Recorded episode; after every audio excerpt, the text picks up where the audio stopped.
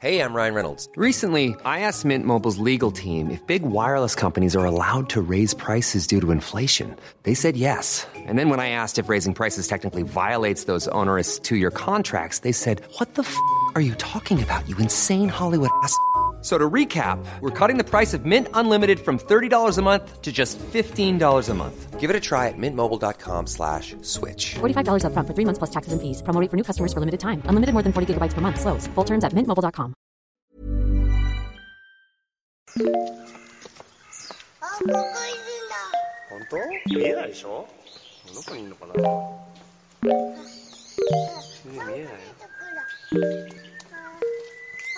Oh, that's not really my line. Oh well, I guess I'll just say it. What's good, Internet? It's Monday, September 21st, and you're listening to Waypoint Radio, episode 347.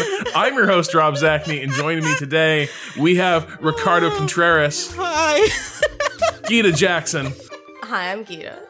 And Patrick Klepek. Uh, it's beautiful. Just All the T's A pronounced plus. so A- crisply. Plus. So, Sounded- Good internet. look, I shouldn't even be here, okay? We were going to skip this episode because we just finished up Save Point 2020, our charity marathon for national bailout. Uh, by the way, thanks to everyone who donated their time and money making that a success. We raised $145,000 for a national bail- uh, bailout over the last week. And we wrapped up late last night, at which point Hold on. we were going also, to take... you can continue to donate. Go to SavePoint.stream. Keep giving them money. Okay, continue. Do it. Let's run up the score. Hit 150. Don't be a coward. Hell yeah. But when we signed off, we hadn't like said anything in stone, but like it was late. And I was thinking, there's no way. Like tomorrow, we're we're probably not gonna record anything. Like we're we're done. Like we're it's time. To we don't have ad deals to honor, Rob. Yeah. Uh, we might though. Uh, we should circle back on that after the podcast. Anyway, though, so we weren't going to be doing this, uh, except Microsoft had other plans. Uh, today, they announced they were acquiring ZeniMax Media, the company that owns or owned uh, Bethesda, which means that Microsoft now owns Fallout, Elder Scrolls, Doom, id Software, Arcane, and the Dishonored series, Machine Games, and others. I'm probably leaving stuff out. Uh, so yeah, this is a pretty massive acquisition. What do we make of it? Uh, what what is the play? And read a tweet from Jason Schreier, and you're just like, "Damn, you're really gonna change my entire fucking day, man." just, God damn it, fuck you, dude. Um, just kidding, Jason. You're fine. Um, hello. You're definitely not listening to this, so whatever. Uh. I, I, fuck me, man. This sucks. I, I, I can't come away from. I'm so nail. I've been thinking so much. So actually, here's where we start in the story. This weekend, David and I watched uh, uh the beginning of the Jewish New Year, Shana Tova, friends. Uh, we watched Blade Runner 2049 because we hadn't seen it before, or David hadn't seen it before. I'd seen it before, and I was just like willing to. It'd been long enough that I was like, I wonder if I'll get anything out of it this time. I wonder if I'll see something different that I didn't see last time. And we did both. We did both just talk for a long time about how much we didn't like it in comparison to the original Blade Runner, which the comparison it invites by being called Blade Runner 2049. Um, we were think I was thinking about just like how shallow a lot of these things that were once huge cultural touchstones for me because of their weirdness have become, which I feel like is an accurate description of the relationship to Blade Runner and Blade Runner 2049. And part of that is because only a couple companies make things anymore. There's no real independent uh, moving pictures that reach mass audiences through the traditional studio system. I'm working on a story about like the future of movies and movie theaters, and a lot of it does come down to uh, there's just like a, there's one big corporation that's buying all the other ones, and they're limiting severely the kinds of movies that get made. Uh, and when I look at this, it's like, damn, it's so cool that like Fallout New Vegas 2 is like a real possibility. But also you look at like the Skyrim series, Elder Scrolls series was once a huge cultural juggernaut that did not have anything to do with the three major companies that we think of when we think of video games Sony, Nintendo, and Microsoft. And now it belongs to Microsoft. Fuck. like I've seen this slippery slope before. It's a fucking like it's the it's the slide on uh slides uh, slides and ladders that goes all the way fucking down to the first square. Yeah.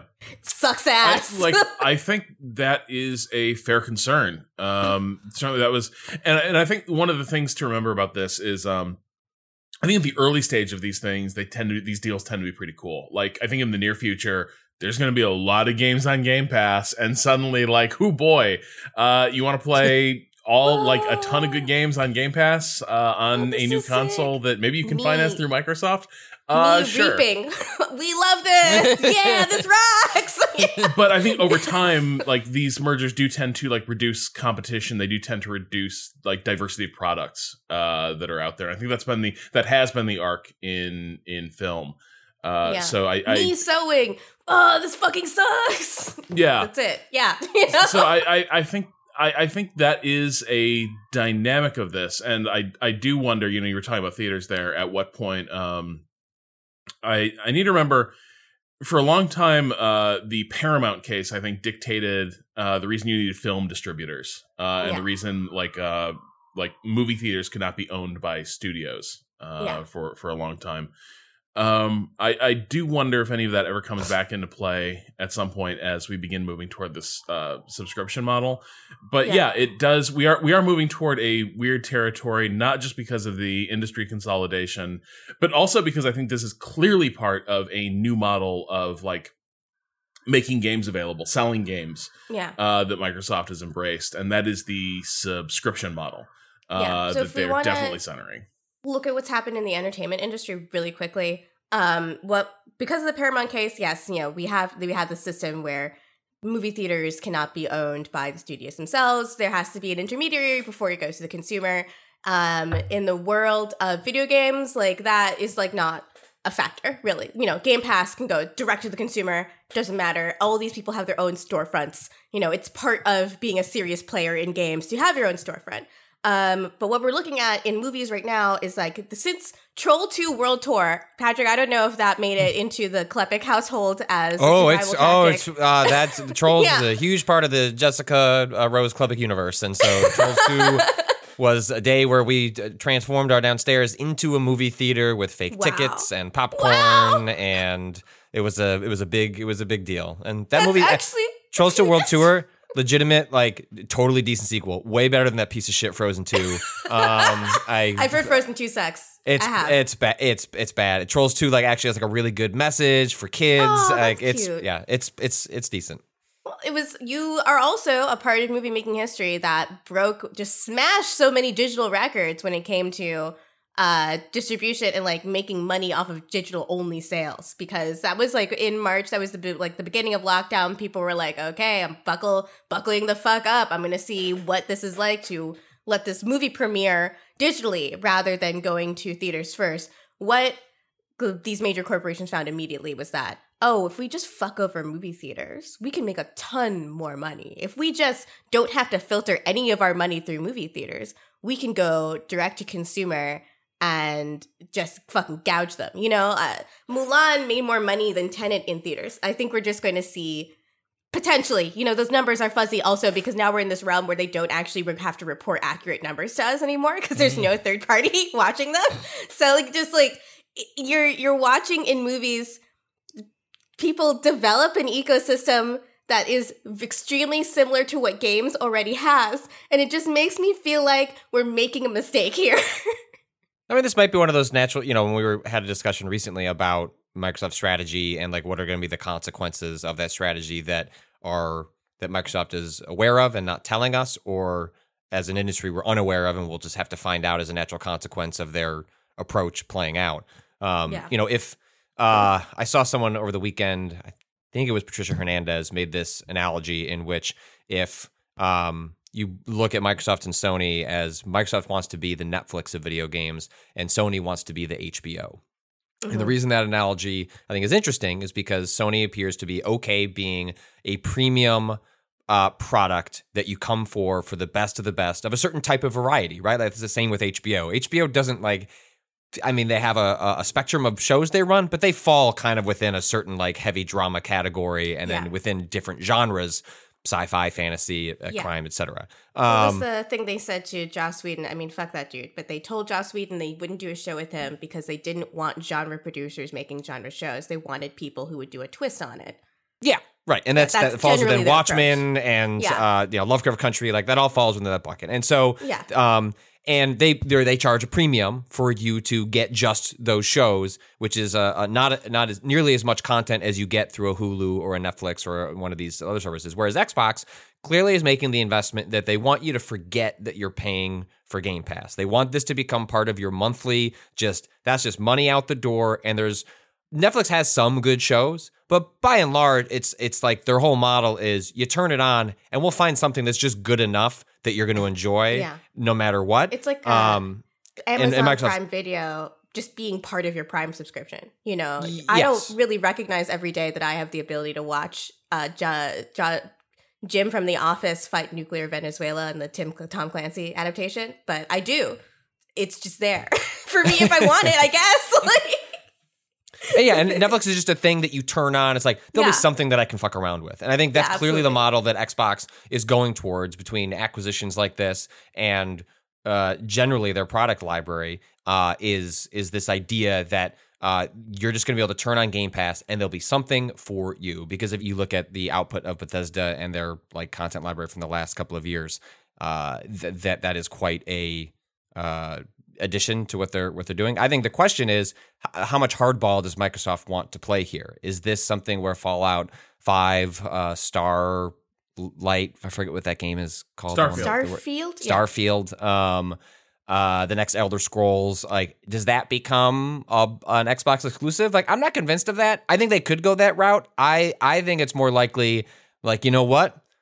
10 million PlayStation owners want to buy Elder Scrolls there, go right ahead. We actually think Game Pass day one, where they can say, actually, do you want to pay 15 bucks for the new Fallout instead of uh, 70? Um, I, I, I wouldn't be surprised if that's actually the route they go rather than a more draconian acquisition like an EA, which I think is like the, the bigger worry of a company like that, where it's like they just fuck up the culture and they fuck Yeah. up how the games are made. I think it's look, Minecraft has gone. They took it away from a bad person, and Minecraft seems to be doing just fine. And it's so doing really, really well. um, I, I share all the concerns over like the consolidation. I think this is a a red flag that there is going to be a lot more of that going forward. I think there is going to continue to be acquisition sprees um, of studios in the next ten years as the as subscriptions become like more prevalent and the way they we experience and distribute games changes. I think that is going to happen. I think Gita's concerns are, are spot on there. Um, but I don't necessarily in this specific instance like Bethesda has made the point in a blog post that like we're still publishing our own games. So there seems to be a distance where it's like we've just bought you so we can put you on Game Pass. Because if Elder Scrolls 6 makes 2 billion dollars um 5 years from now, that's paid off a third of this um already. And so I think they can they, they may have done the calculation there that just let them do their own thing. And maybe the DLC gets delayed off PlayStation like they can tweak around the on the margins to to goose it for themselves. But if literally nothing changed, but they got all those games for Game Pass now and in perpetuity, that deal pays off itself. Yeah. Um, this is a short term, like, positive outcome for both of these studios. But, like, if you look at it in terms of the way oh, the ownership of entertainment properties has been trending over the past 10 years, it's just a worrisome sign. no, absolutely. Yeah, absolutely. yeah. Essentially, yeah. Question though, so Bethesda saying, "What you know? Good news. We're still publishing our own stuff." Is that good news? Because here's the other thing: um, Bethesda, like their games. Well, you can feel however you want about the arc of the Fallout series under Bethesda, but like Bad. by and large, yeah, Bethesda, Fallout Three. like- Fallout Three was great, and then that gave us Fallout New Vegas, and you know, thank you. Like, Yes. please let, like, let me have another treat. Um, but but yeah, I- like Fallout Four, I thought was uh, really Horseshit. really bad. just absolute and even- garbage, man. And then setting that aside, like how have they been as a publisher? They've it, it- like I've always had weird feelings about them because on the one hand, their slate of games is really interesting. I like I love the the uh, I was going to say the Arcane series, which I guess is true enough. Um, Dishonored, I adore. Yeah. Prey was cool as hell.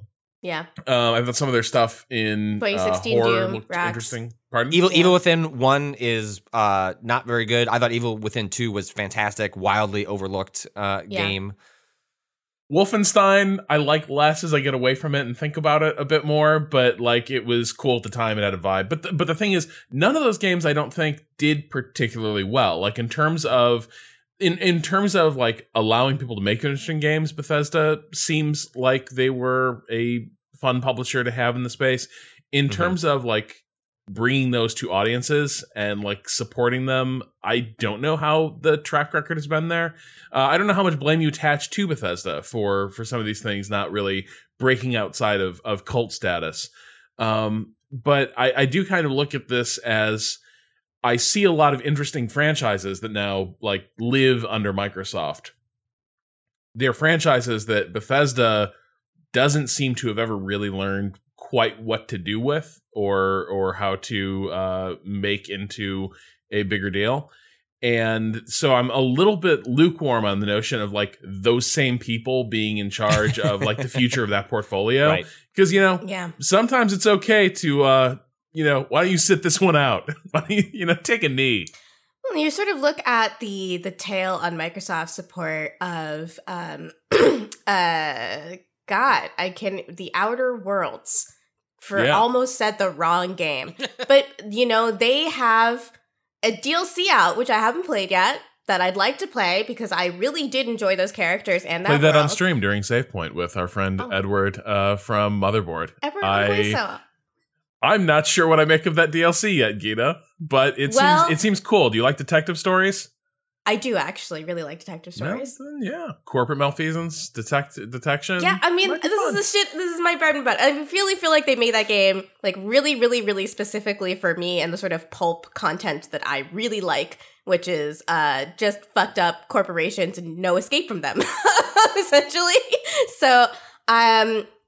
I know I am the the outer worlds liker, but like I, I look at that and it's just like I remember so much buzz and such a big marketing push. Like the amount of emails I got about the game when it first came out, and this DLC, I'm just seeing like even though that game sold incredibly well, they had all these like really great numbers about the success of selling the sales of that game. I'm not feeling the same like intensity of saturation when it comes to the very first part like portion of like post game content that they have out. What's supposed to like make this game like more than just a fun couple of hours essentially. Uh, You know, that that stuff also worries me a little bit. I mean, Just that's that, that game's such a weird game. Yeah. Well, it's also a weird situation because it's one where Take Two remains in the driver's seat of a game developed in a franchise that like they're not going to be a part of in the future. Like you know what I mean? Like it's a very weird like situation. Um, and that's all. It's also like there's some of that with uh the Bethesda news today because Yeah. um Sony clearly made the um I think smart calculation that they wanted to align themselves this generation with Bethesda. They um have Deathloop and uh Ghost Wire as qu- timed exclusives if based on uh, past history that means a year um Mhm. tied to at least um the PlayStation probably comes out in the PC at the same time and um uh, there, I saw I, I don't know who to attribute this to on Twitter, but this one of the reporters I follow. There was a bit going around that um, that uh, that Sony had been in negotiations uh, to potentially get um, Starfield as a timed exclusive on PlayStation, and so maybe that is what accelerated like this deal even you know coming Yeah. to fruition is the idea that like oh if Sony thinks they're going to this is the big Western studio they're going to align themselves with, then um, you know let's just you know close the the, the book on this and and move and move on. So um, yeah. big like stuff big stuff this big doesn't happen all that often. Microsoft has been associated with a lot of like near deals over the years, including a couple of Japanese companies. Um, I continue to actually kind of believe that that had Monster Hunter World not been a big deal, Capcom would have been eaten up Yeah. by Mm. Microsoft, and and Yeah. Monster Hunter World essentially saved uh, Capcom from uh, becoming uh, part of that mothership. Um, but uh, Yeah, it's it is it is Fox. I mean, Fox being acquired by Disney big. Like that is the level of big that it is, and And then it's a question know. of what do they what do they do like Yeah. because you can you can look at um the Disney Fox acquisition as primarily being like uh, Marvel bringing in the last of Yeah. their characters through bad licensing deals in the Yeah. 90s acquisition um, because you look at some of the ramifications of the Disney Fox deal such as uh, they're just going to stop producing 4K Blu-rays of uh, uh, Fox like archival titles. I forget the specifics, but basically like they were yeah, Disney is very selective with like what they produce on physical, and whereas Fox was putting out all of their titles, now they're suddenly going to be selective. Um, Yeah. Movies like Alien were no longer going to be able just like independent theaters could just run like say, Yeah. hey, we, we're going to run Alien. Like Disney was like, ah, actually, like unless this is part of like a big marketing Oh campaign my god, we're I've doing, you're not going to be able to do that of this. stuff. I'm getting pissed. And so it's like it, it, if like w- it, yeah. th- those are the the smaller you know like again i'm an mcu stan so like i look at Yeah. you know x-men getting in the fold and like that makes me excited but i also look at that other other stuff and be like well this is where regulators are supposed to come in and either prevent um, an acquisition like this happening Yes. without without strict rules in place that explain um like spin off alien you know like great like if you just wanted to pay billions of dollars to get x-men like god bless you like go, Yeah. go with god um but also maybe But spin off a need- smaller studio that can go handle all this other stuff and yeah, give me a chance for a sequel to Alien Covenant that we all deserve, and Ridley Scott clearly wants. To It's make, called okay? Raised by Wolves on HBO Max. That Yo, show fucking actually, slaps. It is that show is so, so fucking good, though. Good. Wait, The really? show is incredible. I love it. you want to watch Actually, Prometheus, the TV show? It is Raised by Wolves. It is on HBO Max right David now. Like, Grossman, uh, this great writer for Inverse. I don't You know do. if you've heard of him. Just wrote a wonderful article about Raised by Wolves. We've been watching it together. It truly is like uh, it gives me a little bit of a Lost vibe in that I don't know if they know where they're going, but I am And along I for don't this ride care. for now. yeah. See, this is the difference between Patrick and me. It's like I'm like I have long term questions, and he's like, "Buddy, give it to me. I'm I here. know where we're I'm going here for next, this." though, and we're Yeah. going to break. So we'll be back after these messages.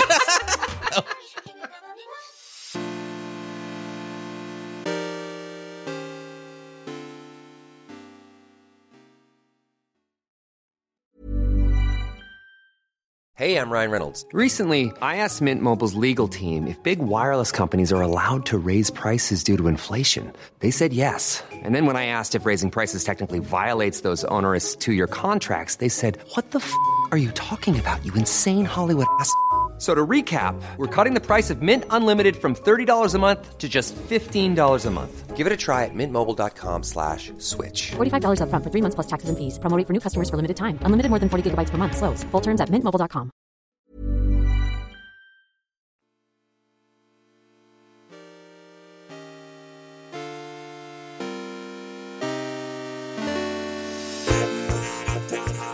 And we're back. So one of the things I want to talk about briefly here is like what this does mean for the upcoming console generation. I think it was already clear Microsoft shot is this this Netflix model. Um I guess one of the things I'm curious about is I just want to. I just want to put some clarification before you continue forward. Yes.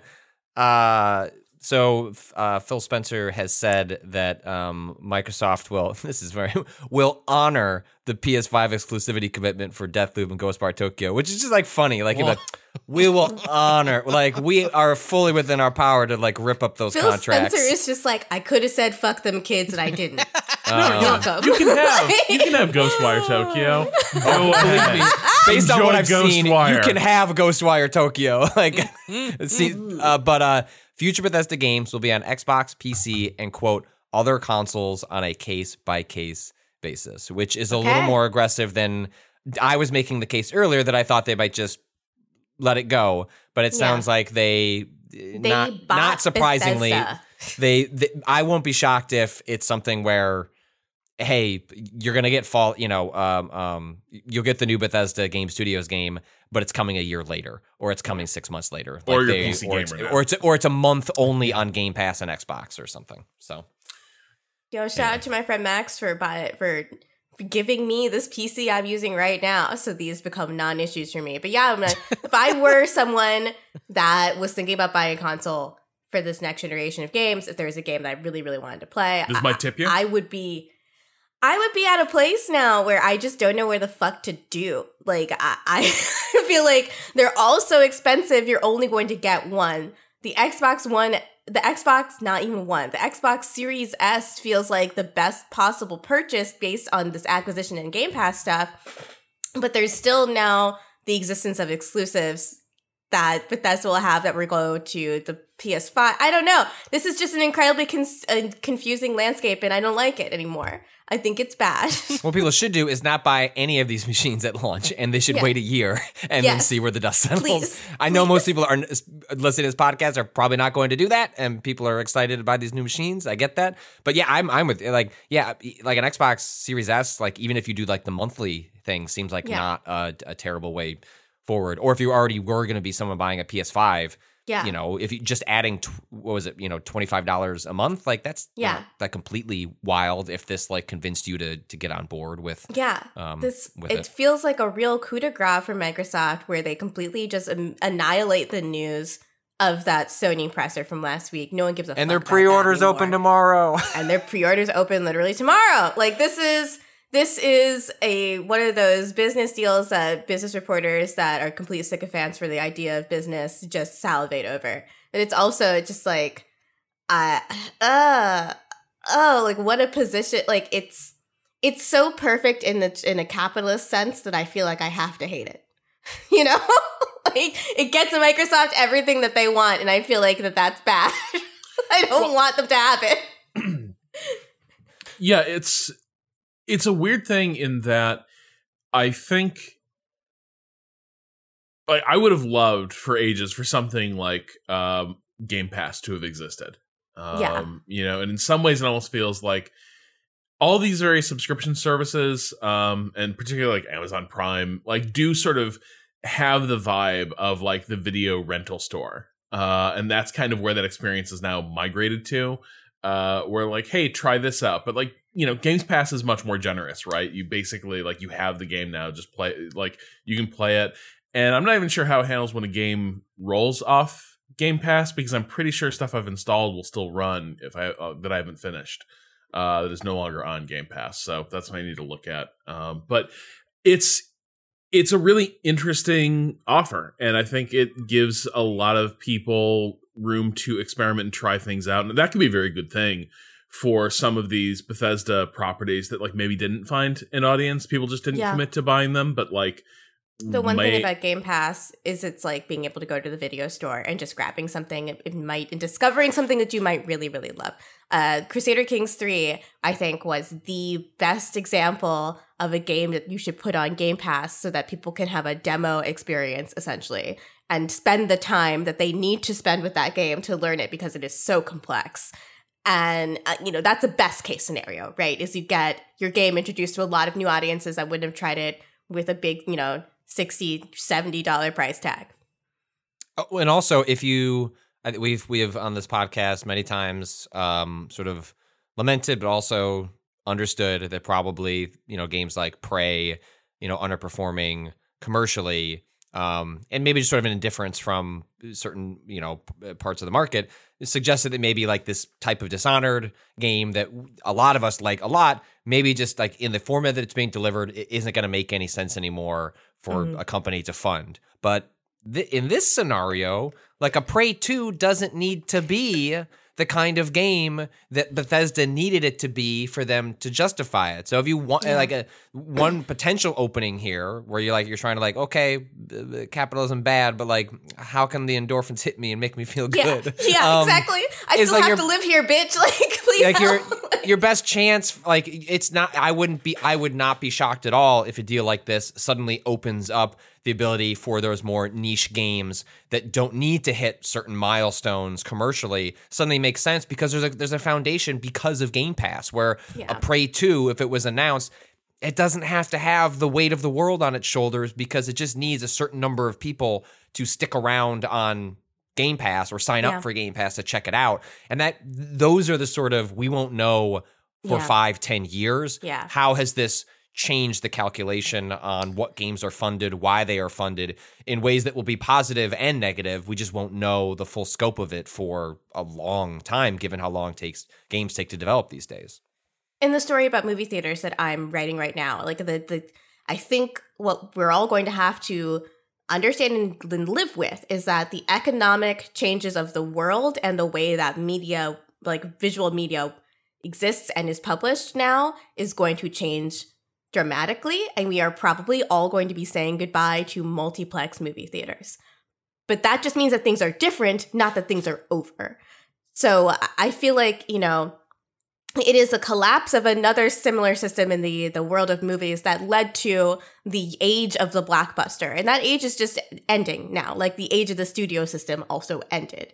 This might be the end of a particular kind of way of distributing and developing games but that doesn't mean that it's a collapse it's just going to be a huge change. The fact that this is changing because of a couple of business decisions is i think the anti-capitalist argument about these kinds of business decisions right? Like these people aren't empowered to make the art that they want to make just based on the circumstances they have. They are they are constantly being thrown around by major businesses that want to make all the money that off of their labor.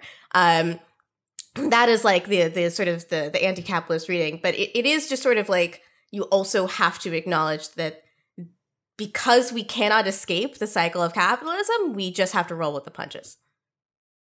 I do think this is one of the things that make the makes the impact of these things so hard to gauge is it feels on a lot of fronts uh, when it comes to media. We live in an age of like almost startup mentality of creative projects being like really well financed by massive corporations to try to launch a new platform or bring people on board with a new service uh, and that is in the short term good for a lot of creators because suddenly there are new outlets for releasing and financing and creating your work. Um, I am curious what a world of the games industry looks like in a few years where this model is really standard. And now, like, of course, everyone just has Game Pass uh, subscriptions. You know what's what's hitting on Game Pass now. Uh, Yeah. What does what does that mean for jobs in the industry? What does that mean for what is released? One of the things that people complain a lot about with uh, Netflix, for instance, is their decision making is really opaque about why things, uh, you know, are canceled or picked up. But even beyond that, uh, I, I think I have major concerns and a sort of lack of confidence about what is coming down the road uh, once these deals have are no longer new and novel and they've just become part of the landscape. What games are still being made? Uh, what are the budgets given to them? Uh, you know, what is driving those decisions? Uh, because that's that's where my I think that's where my fears come in a little bit. Yeah. Uh yeah, I, I I feel like my fears are just founded in the belief that workers should own the means of production. you know? And I think that's just basically going to always be my main criticism is that I I'm so glad that this seems to be like beneficial in the short term for a lot of different kinds of people and it, I think some of these changes in the games industry should happen, but it is driven by business decisions and not decisions about art and the people who make it. Um, Well, that's, that's interesting is- that you make that yeah. point because uh, I have a piece that's going up. The embargo is going to lift like in 15 minutes or so, in which um, a bunch of ex Lab Zero folks, Lab Zero, the developer of Skullgirls and Indivisible, and uh, they're the, the head of that studio um, months ago had a bunch of credible um, uh, sort of like sexual harassment allegations, and then uh, more recently um, allegations um, from uh, a huge amount of its staff about a toxic uh, workplace culture that also echoed a lot of those earlier allegations that resulted in um, basically a huge swath of the studio uh, just publicly leaving and resigning um, as the uh, the owner didn't uh, make any any meaningful steps towards uh, change. Um, and that's uh, 16 of those employees are sticking together and forming a co-op called Future Club um, that will not legally be a co-op because the there are so few co-ops in the United States that like if you legally form a co-op, it's like apparently difficult to get like group health insurance because most health care providers will not even recognize a co-op as a legitimate uh, uh, sort of like organizational structure. But they are, uh, yeah, but they are uh, uh, creating a studio with an org- uh, with a co-op infrastructure in which everyone is shared uh, co-owners, uh, in which the the profits of their uh, future labor uh, goes into um, these 16 co-owners and you know whatever expands they intend to keep that even with new hires that they will also become co-owners. Um, and so there's an example in which you know, it's a small uh, uh, speckle in the $7.5 billion cash Yeah. transaction that is Bethesda and Microsoft. But that is an example where a studio implodes, and from its ashes are workers who are taking their own destiny into their own hands and betting on themselves. Um, and so that in the future, hopefully that inspires. I mean, it was what's interesting about Future Club is that 16 people doesn't sound like a lot, but that's as far as I know, that's the largest co-op um, that exists in the video game industry. I could be incorrect. In France, there it's more encouraged for you to have co-ops, and so they, it might be like larger there. But in the United States, um, or kind of in North America, the ones that I have profiled and and written about, like the the the, the developer co-op ko dash op in in Canada, they only have I believe ten because they have found it difficult to scale past that number in order to keep everyone making the same amount of money, having the shared power without having the co-op sort of like collapse in front of them. And mm-hmm. so Future Club is a really interesting experiment because that's they're starting at 16. They intend to at least double in size and have tried to imagine a world where they get to something like 100. And along that way, they don't intend to like oh, there essentially becomes a de facto elite of the co-op. They intend to have everyone that comes in continue to have shared ownership of the company. They're going to have variable uh, salaries because some people have kids and some people don't, and so they they are not going to do what other co-ops have done where everyone makes the same amount of money in perpetuity and if you increase the salary you're increasing all salaries so they're not keeping that part of it um, but they are trying to keep a lot of the other um, parts of the co-op um, and it's a really fascinating experiment and I uh, I wish them all the luck in the world because if they can make it work it hopefully inspires bigger studios um, to to build on um, what they're what they're what they're doing so I just wanted to shout that there's a feature on the site now about that but I wanted to shout that out That's to illustrate awesome. your point Gita that like Yeah. there are other ways of doing this Yeah. that can um, benefit the you know the workers at the at the heart of it Yeah, we need to open up the possibility space of what it can mean to be a laborer and how we can labor and how wealth it can be distributed. And that is an incredible, like, that's just not only an inspiration for the games industry, that's an inspiration for people who are wanting to make and own businesses now that you can you can do this in a different way. Um, so I'll, I'm absolutely going to keep my eye on Future Club. I can't wait to read your feature as always. Um, I think that about does it for this topic. Uh, anything we want to hit before we call it a day? Anything we want to shout out uh, that we played over the weekend or, or hit up on Save Point? we Listen, uh, the well- 1.0 is good. That's all I want to say. That- I that's still- wh- that's literally the thing I was going to say. is that as long as we continue on this Patrick and Gita train, uh, that uh, yeah, I started Hades and it's fucking dope. It's I, so good. Hey, people really I- like that game. And Yeah. I don't. turns I, out. I I did not like playing Pyre. I did not particularly like playing Transistor, and I Yeah. I liked playing Bastion. Like the gameplay of Supergiant has always been, I love your worlds and your music, and I will make my way through it to experience your story and your characters. But the actual playing aspect, like I found Pyre to be like almost like just incomprehensibly boring. I feel um, like uh, this one through. This is like such a success story of the early access model, right? I look at the changes they've made based on suggestions from the community, and they're always the exact best changes that they have made. There's a whole system that, based on being on early access for as long as it was, was completely changed and completely put in a different, whole different part of the game because they found in practice it just didn't work as well. And I feel like, yeah, I mean, I like Pyre more than you did the gameplay part because it just so clicked with me, the NBA Jam aspect. I was just like, all in, baby. like, I'm doing this. uh, Transistor, I also found that I liked that combat more than I think most people did. I think that's their most controversial in terms of combat. Bastion, I think, is a little too fiddly in a couple of different places where I can't quite figure out should I play on controller, should I play with keyboard, mouse? You know, it's just like seems like different weapons were developed with different con- different methods of control. But Um, Hades through early access, they found Baby Bears bad. Yeah, they they absolutely found the one that was just right. like this is everything is very very precise. Every new addition feels like a it feels like they give you everything exactly at the moment where you've mastered it. Uh, give you something new exactly at the moment where you've mastered everything that's in front of you. So I don't know how far you've gotten in Hades yet, Patrick, but I found that when it came to beating Meg, I had reached this incredible frustrating plateau in the game where I was like, I'm gonna get to the end of Tartarus finally and just eat shit every single fucking time. This sucks. I hate it. Um, and the, that was not only reflected in the dialogue that you get with Meg after fighting her for so many fucking times, where she's just like, "Aren't you tired of doing this? Like, why don't you just give up?" Blah blah blah blah blah. Um, but it was I, once I finally broke through that plateau, I realized that the feeling I was had was like a designed feeling.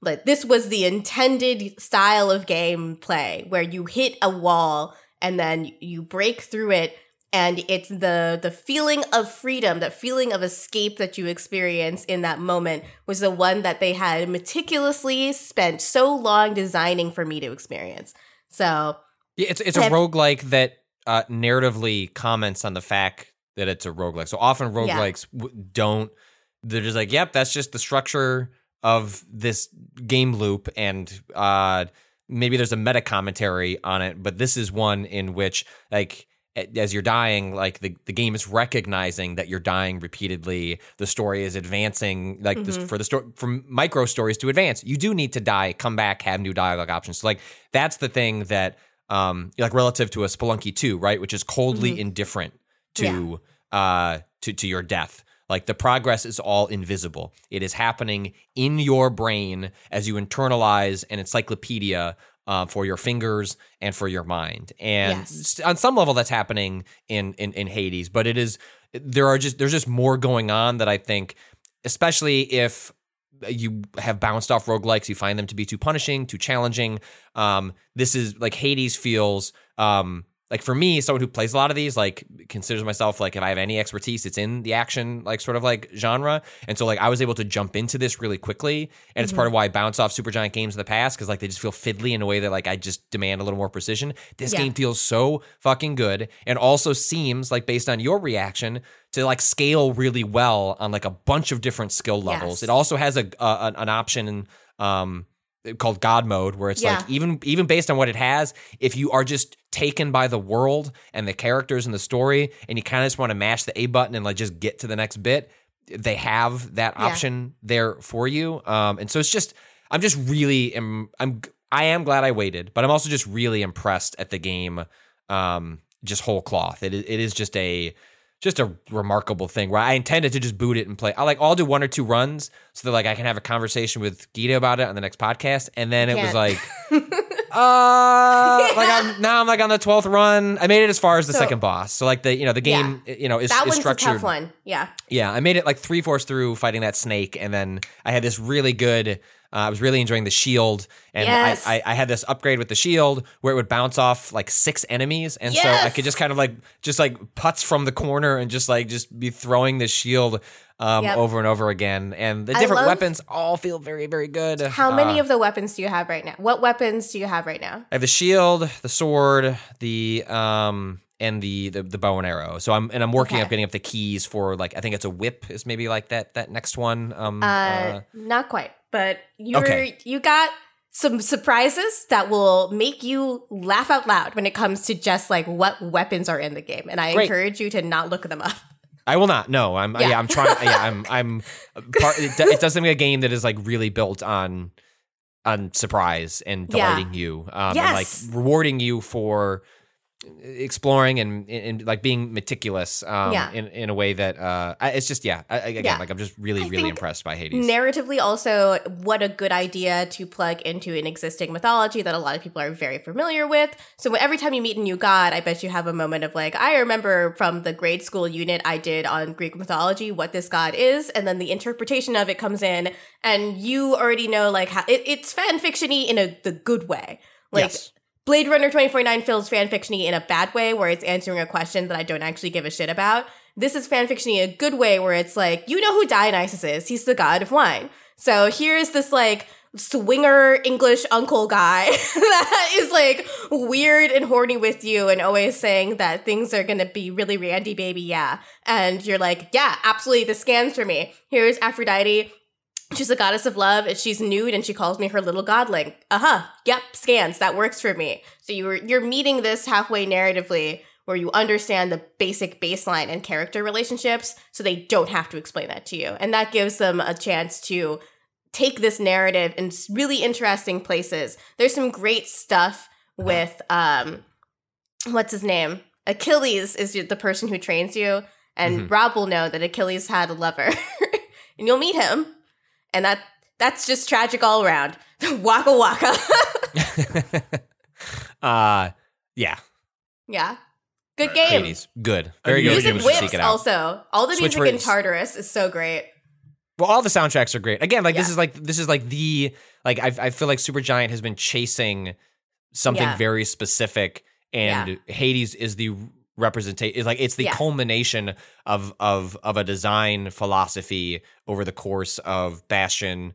Um, uh, uh, why am I blanking on the second one after I just said it? Uh, t- uh, Transistor. Transistor. transistor um uh and and pyre and this like there is a dna between all of those games and hades is like them firing on all cylinders like we found it like Yeah. it- it's it's all clicked together um Yeah. in, in a way that uh pr- probably was benefited by the early access part like i wouldn't be shocked if they never go back from that and Yeah. and all of their games going forward are are early access because i it, it wouldn't um the things that are so good about this game like i wonder if like that's the kind of thing that was ironed out in doing that like early access portion and that what is there a world where hades comes out in its normal 1.0 through a normal development process quote unquote normal like obviously Yeah. early access is very normalized these days but i mean for for their previous process where maybe i end up having some of the same Yeah. misgivings um, but that all got figured out by having just an intense focus group um, Yeah. obsessing over the game for you know 18 months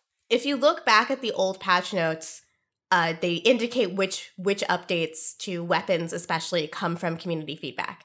And every time I look at the patch notes and it has the little icon that indicates it comes from community feedback, I can see that those are ones that are based off of hundreds of hours of play and they're incredibly specific, but they are huge quality of life improvements that make the game like 300% better. Like, I, I really think that this game would not have been good without the experience of it being in early access because they they nailed down the gameplay part via community feedback. They really did.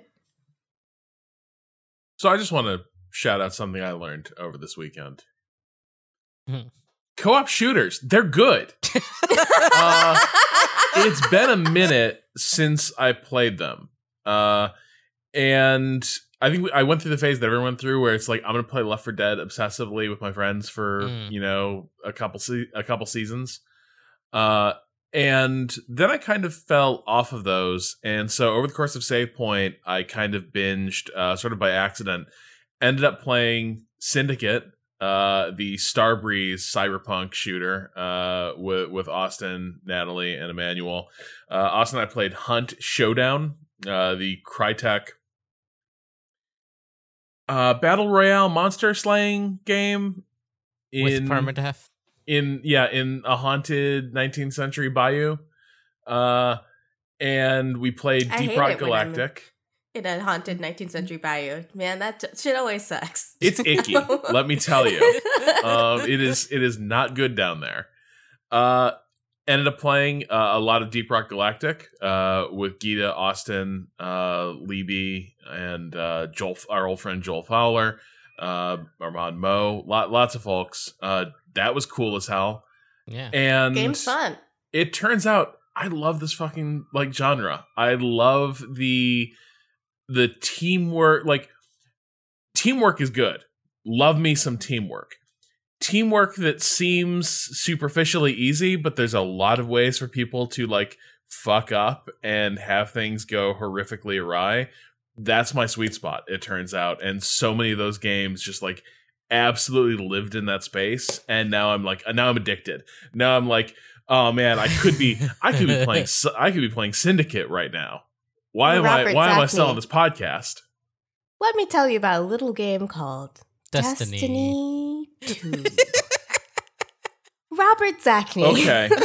oh, Robert No, Zacny. but see, I fell off Destiny. I didn't. I didn't want to be mean about Destiny. I, I feel. I feel bad punching Destiny. You feel like bad. hurting You, feel, you don't feel bad punching Destiny. I punch Destiny every single time I play it. Destiny disappoints me every time I play Destiny. But I, but I think that like I think the issue for me is Destiny uh, can feel a little bit rote, particularly in the way its uh, scenarios are constructed as kind of like very linear Yeah. levels. Like you you run this There's experience no again room and again. For the chaos that you experience in Deep Rock Galactic. You will Right. experience an intense moment of I thought we were going to die and we somehow made it in Deep Rock Galactic, But in Destiny, it's a very curated experience where they're like, "You're gonna do this jump puzzle. You're You're not just gonna do it." you're you're probably not going to have the like, hey, um, where did where did Gita go? Gita was Yeah. here. Now Gita's gone. Now Gita's dead. Yeah. But like, yeah. She appears to be trapped through layers of rock, and My favorite moment yesterday was you guys were getting to the drop ship, and I was just like, listen, just leave me. It's not worth it. it's just like, absolutely not worth it to come back for me. Don't just go. so I, I think um, it turns out like over over the course of Save Point, I was reminded there were a lot of shooters that I meant to check out over the last like five or six years, and uh, a bunch of them rule. And uh, so now I think I'm I think I'm gonna become a co-op shooter uh, guy. I really- think that's I'm really curious what you would think of Destiny raids. yeah, I am also curious. It's I such a different stressful. mode. Well, here's the thing: how, how in what in what context did you do them before? Have you tried one? Yeah, uh, I had it run through with some friends, and uh, we had a guide, and there were a lot of things that I found exasperating about it. Um, partly, and then Destiny raids are long. Okay, it starts out like woohoo, Destiny raid. Two and a half hours later, mistakes are no longer as funny. Hmm. And if I'm making those mistakes, it can be a little tense where it's like, "Du- dude, you didn't do juggle. You did juggle wrong. And I'm like, because I didn't understand what the fuck you were saying about how to do this stupid goddamn, like, this, this stupid goddamn checkpoint. uh, Um, was this was this Destiny One or Destiny Two? uh, that was Question. uh, Taken King. That Taken was the, King. uh, I was gonna say that was yeah, King that Fall. sounds like a fall. That that is to date still the longest Destiny raid. It is not a Yeah. good raid to be the first or, or and or only raid that yeah, you've done, that I was. I, think. finished that, and I was like, I like everyone on this raid crew less than I did at the start.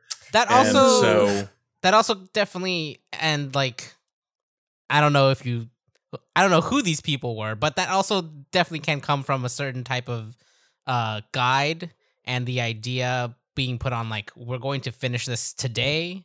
Um there needs to be absolutely space and room for people to fuck up, especially the first time through a raid that I think a lot of people don't have the patience for. Um Kato I- was an excellent guide because he was very, very patient with us. A lot of people who were doing their very first raid and gave us the room to figure things out, to assign our own roles, and to change our call outs, to change the general strategy if things were not working. Kato, I feel like I would not, I would have gone apeshit if I was with anyone other than Kato. can we talk about Kato for one second though? uh, He's great. yeah. Not only did Kato secretly like create a technical solution that made Save Point like workable uh, throughout a lot of that, Just but I also learned something work, honestly. really important about Kato, which is that actually Kato's good at games, and the rest of us are not good in that same way. It's the hyper competence of Guillermo from what we do in the shadows. It truly, truly, truly is. Every time Guillermo solves everyone's problems and is like, I didn't really do anything, I'm like, that's Kato. Yeah, okay, I'm all right. uh, I'm all right at some games. I feel like Yeah, I, it- I feel like the one that I'm best at, I feel like I end up applying a lot of these skills everywhere, is because I played Destiny so fucking. It was literally the only game I had at that at the end at that end uh year or whatever of the PS3. Because Wow. I was poor, and therefore, if I could play Yeah. a game for a million hours, I was gonna. Yeah. uh, you were gonna get that I was gonna yeah. get that game and then just play it forever. Um, Well, it was striking the degree to which, like, in any game we were playing together, uh, like when the chips were down, Kato would come to the rescue, or like Kato just understood the It's thing just that that people were not always, like, getting. Oh, hang on, hang on. It's just, and you know, Kato's doing something incredibly complex that will just change your life and make everything easier for you. yeah. So I'm uh co-op games, they're good. Kato Yeah. also good. aw, Uh thanks. co-op It's games with to play Kato. Mwah. Oh, chef yeah, kiss. We love it. Uh, I think that will do it for today's show. Uh, you can follow us on uh, Twitter at Waypoint. Uh, you can check out what we are writing at waypoint.vice.com. You can follow me on Twitter at Rob Zacny. Patrick, where can people find you? Uh, you can find me at Patrick Klepek. Gita, At XOXO Gossip Gita. Kato. at a underscore Kato underscore appears. Our music is by Bo En off the EP Pale Machine. Uh, the track is called Miss You. You can uh, check that out at waypoint.zone slash B O E N. Uh, but that will do it for this week's episode. Uh, until, well, not this week, but look, until Thursday, unless we skip Thursday, I don't know. This wasn't supposed to happen. I'm not even supposed to be here. This is going we'll- to be an off day. There will be a recording Point pod on Thursday. Yeah. At, Well, at some be point, we're definitely fucking capitalism going home. Yeah. uh, and we might we might stay at home to not record a podcast. So stay tuned. Check out your feed. See what happens. I don't know. It's a party, but babe. when we do record another episode, it'll be good. Promise.